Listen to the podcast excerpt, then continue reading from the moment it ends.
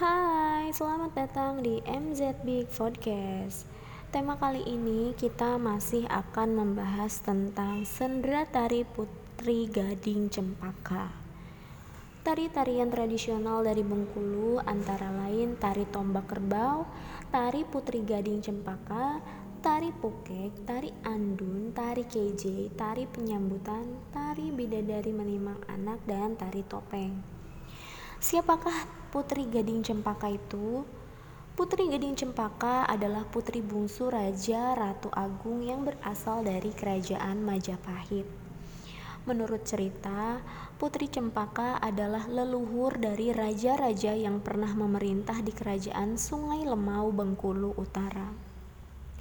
Pesan moral yang dapat dipetik dari cerita ini adalah seorang anak yang taat kepada nasihat orang tua seperti Putri Gading Cempaka dan saudara-saudaranya.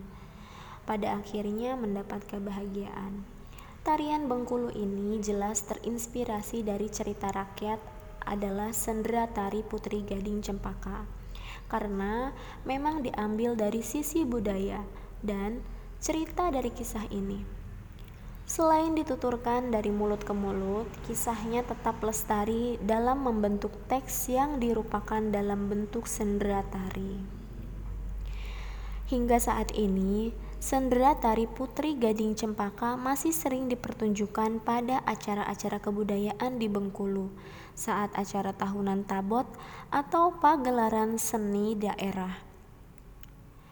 Kisah Gading Cempaka adalah kisah cinta Adapun pementasan tari Putri Gading Cempaka dibawakan secara berkelompok seperti kolosal bernuansa drama tari.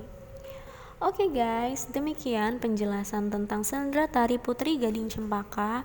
Semoga bermanfaat dan menambah ilmu pengetahuan tentang ragam kesenian tradisional Indonesia. Terima kasih dan sampai jumpa lagi di MZ Big Podcast selanjutnya. Bye.